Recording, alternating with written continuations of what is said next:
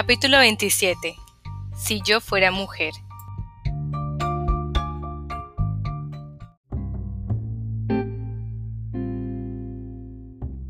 Había entrado en la BYU con la intención de estudiar música y así dirigir algún día el coro de una iglesia.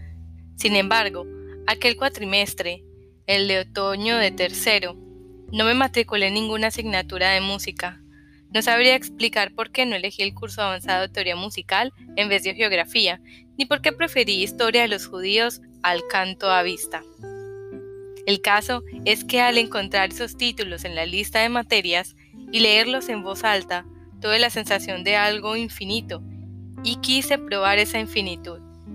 Durante cuatro meses asistía a las clases de geografía, historia y política.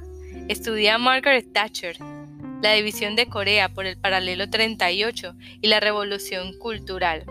Estudié política parlamentaria y sistemas electorales de todo el mundo.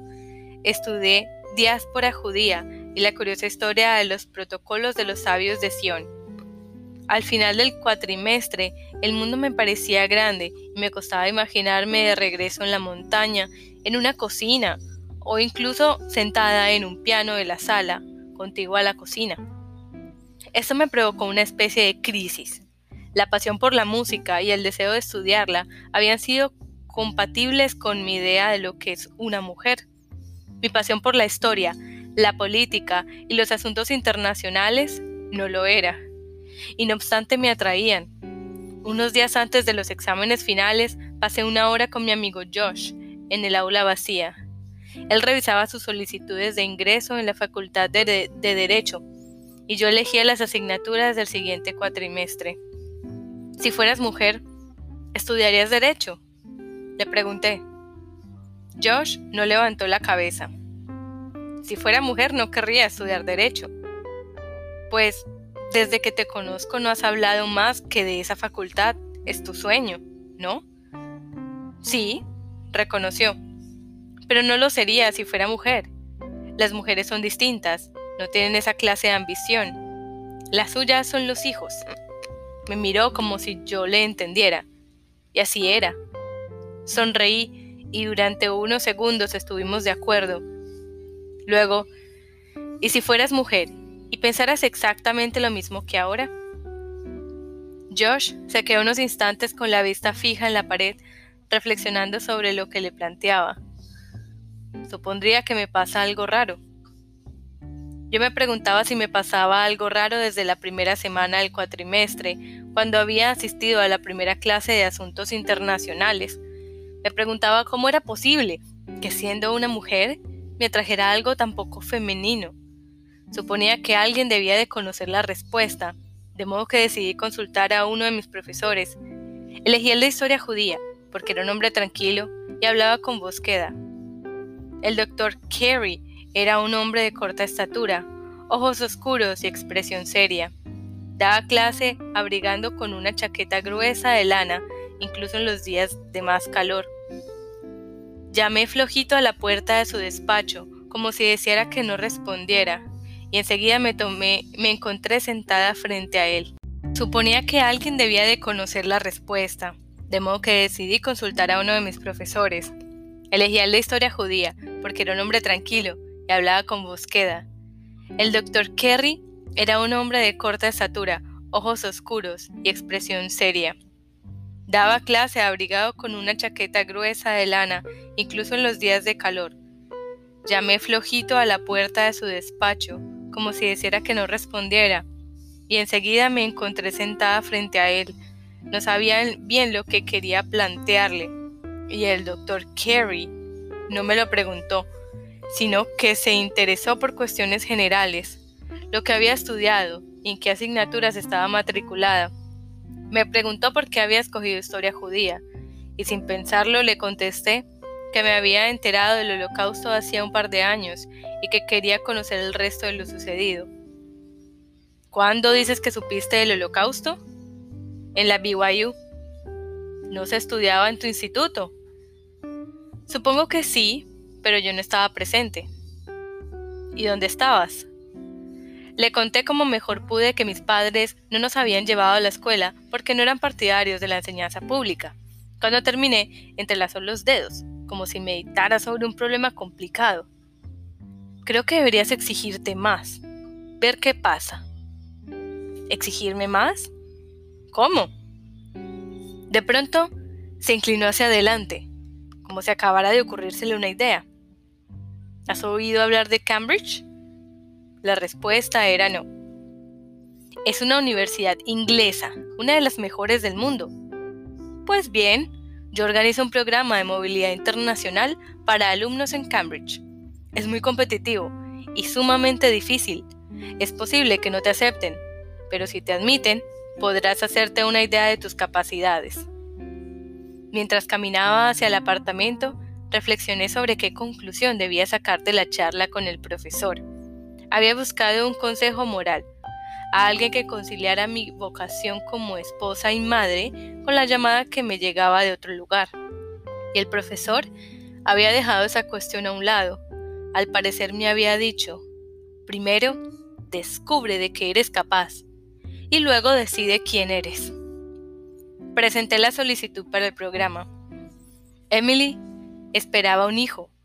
El embarazo no iba bien en el primer trimestre había estado a punto de sufrir un aborto y al acercarse a las 20 semanas empezó a tener contracciones. Mi madre, que era comadrona, le dio hierba de San Juan y otros remedios. Las contracciones menguaron, pero continuaron. Cuando llegué a Bugs Peak para pasar la Navidad, contaba con encontrar a Emily en la cama. Me equivoqué. Estaba plantada delante del mostrador filtrando plantas medicinales junto con otras seis mujeres. Sin apenas hablar y sonriendo aún menos, se movía por la casa cargada con cubas de sauquillo y de agripalma. Estaba tan callada que parecía invisible, y al cabo de unos minutos me olvidé de su presencia. Habían transcurrido seis meses de la explosión y era evidente que papá, que ya podía moverse, ponerse en pie, no volvería a ser el de antes. Apenas lograba atravesar una habitación sin que le faltara el aliento, pues tenía los pulmones muy afectados. La piel de la parte inferior del rostro se había regenerado, pero era delgada y cerosa, como si la hubieran flotado con papel de lija hasta volverla transparente. Tenía las orejas llenas de cicatrices, los labios finos y caída la boca, que le daba un aspecto demacrado de hombre mucho mayor. Sin embargo, era la mano derecha, más que la cara, lo que atraía las miradas. Cada dedo había quedado inmovilizado en una posición, uno doblado, otro arqueado, y se retorcían juntos para formar una garra sarmentosa. Sujetaba la cucharada encajándola entre el índice, que se curvaba hacia arriba, y el anular, que se combaba hacia abajo, y aún así le costaba comer. No obstante, yo me preguntaba si los injertos de piel habrían conseguido lo que mi madre había logrado con el ungüento de Consuelda y Lobelia. Todos decían que era un milagro, y así llamó mi madre a su nueva receta, el ungüento milagroso. Durante mi primera cena en la montaña, papá describió la explosión como una muestra de la misericordia del Señor. Fue una bendición, un milagro.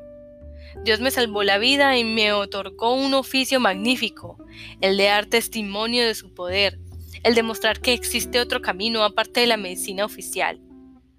Observé cómo intentaba en vano sujetar el cuchillo con la firmeza necesaria para cortar la carne asada.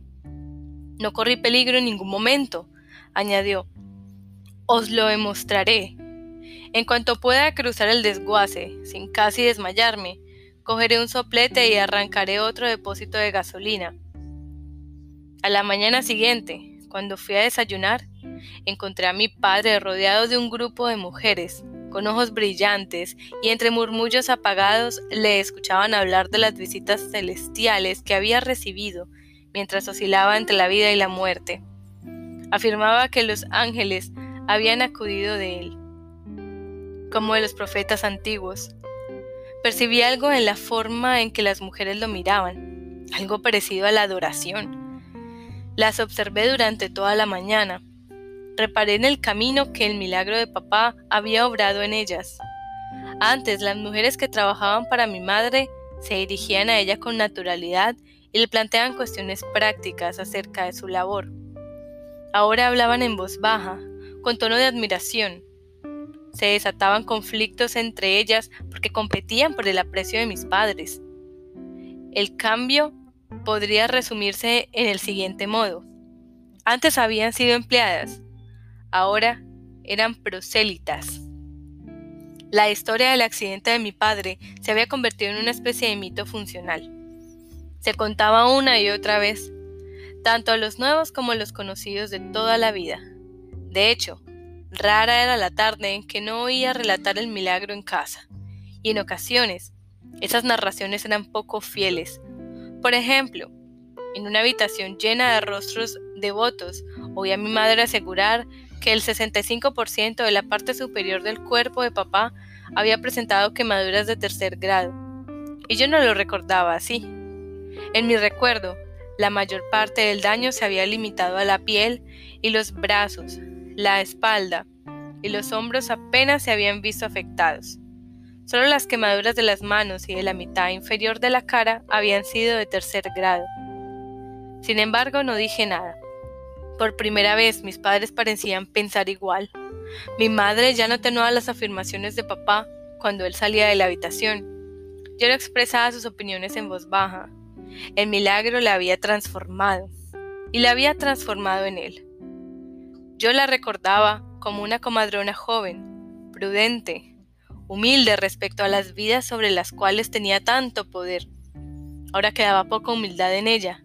Sus manos las guiaba el mismísimo Señor y no ocurriría ninguna desgracia a menos de que fuera voluntad de Dios. Unas semanas después de Navidad, la Universidad de Cambridge escribió al doctor Carey para comunicarle que rechazaban mi solicitud. La competencia era muy dura, me dijo el doctor Carey cuando acudí a su despacho. Leí las gracias y me levanté para irme. Un momento, añadió. Los de Cambridge me indicaron que les escribiera si consideraba que se había cometido alguna injusticia flagrante. No lo entendí, por lo que repitió sus palabras. Solo podría ayudar a un alumno. Te ofrecen una plaza, si la quieres. Me pareció increíble que me pidiera ir. Enseguida caí en la cuenta de que necesitaría un pasaporte y de que sin una partida de nacimiento como es debido, difícilmente me lo darían. Una persona como yo no encajaba en Cambridge. Era como si el universo entero lo supiera e intentara impedir la blasfemia de que estuviera en esa universidad. Lo solicité en persona. La empleada se rió a carcajadas de mi partida de nacimiento fuera de plazo. Nueve años, dijo. Nueve años es mucho tiempo fuera de plazo. ¿No tiene ningún otro documento? Sí, respondí, pero con fechas de nacimiento distintas. Además, en uno consta otro nombre. La mujer sonreía. Fechas distintas y otro nombre. No, no servirá. No podrá obtener el pasaporte. Vi a la empleada varias veces más y mi desesperación fue en aumento, hasta que por fin se encontró una solución. Mi tía Debbie acudió al juzgado para firmar una declaración jurada de que yo era quien decía ser. Me entregaron un pasaporte. Emily dio a luz en febrero. La criatura pesó 570 gramos. Cuando Emily había empezado a tener contracciones en Navidad, mi madre había asegurado que el embarazo se desarrollaría según lo dispuesta, lo dispusiera Dios. Resultó que el Señor dispuso que Emily diera a luz en casa a las 26 semanas de gestación. Aquella noche hubo una ventisca una de esas fuertes tormentas de montaña que vacían las carreteras y cierran las ciudades. El parto estaba ya avanzado cuando mi madre comprendió que Emily necesitaba un hospital. El pequeño, al que llamaron Peter, salió unos minutos después con tal facilidad que mi madre dijo que lo había agarrado, más que ayudado a nacer. El bebé no se movía y presentaba un color ceniciento. Sean creyó que estaba muerto.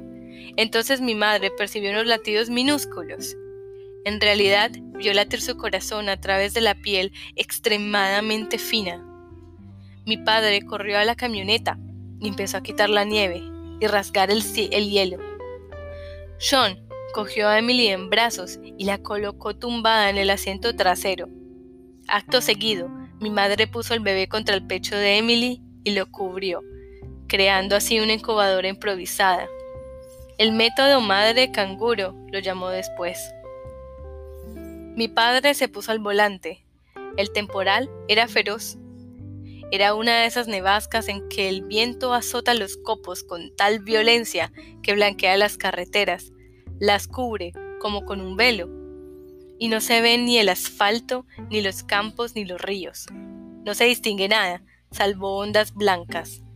El vehículo avanzaba patinando bajo la nieve y la llovizna, y de algún modo lograron llegar a la ciudad, pero el hospital era rural y carecía de equipamiento para atender ese tenue vaguido de vida. Los médicos les informaron que debían trasladarlo lo antes posible al McKay en Ogden. No había tiempo que perder.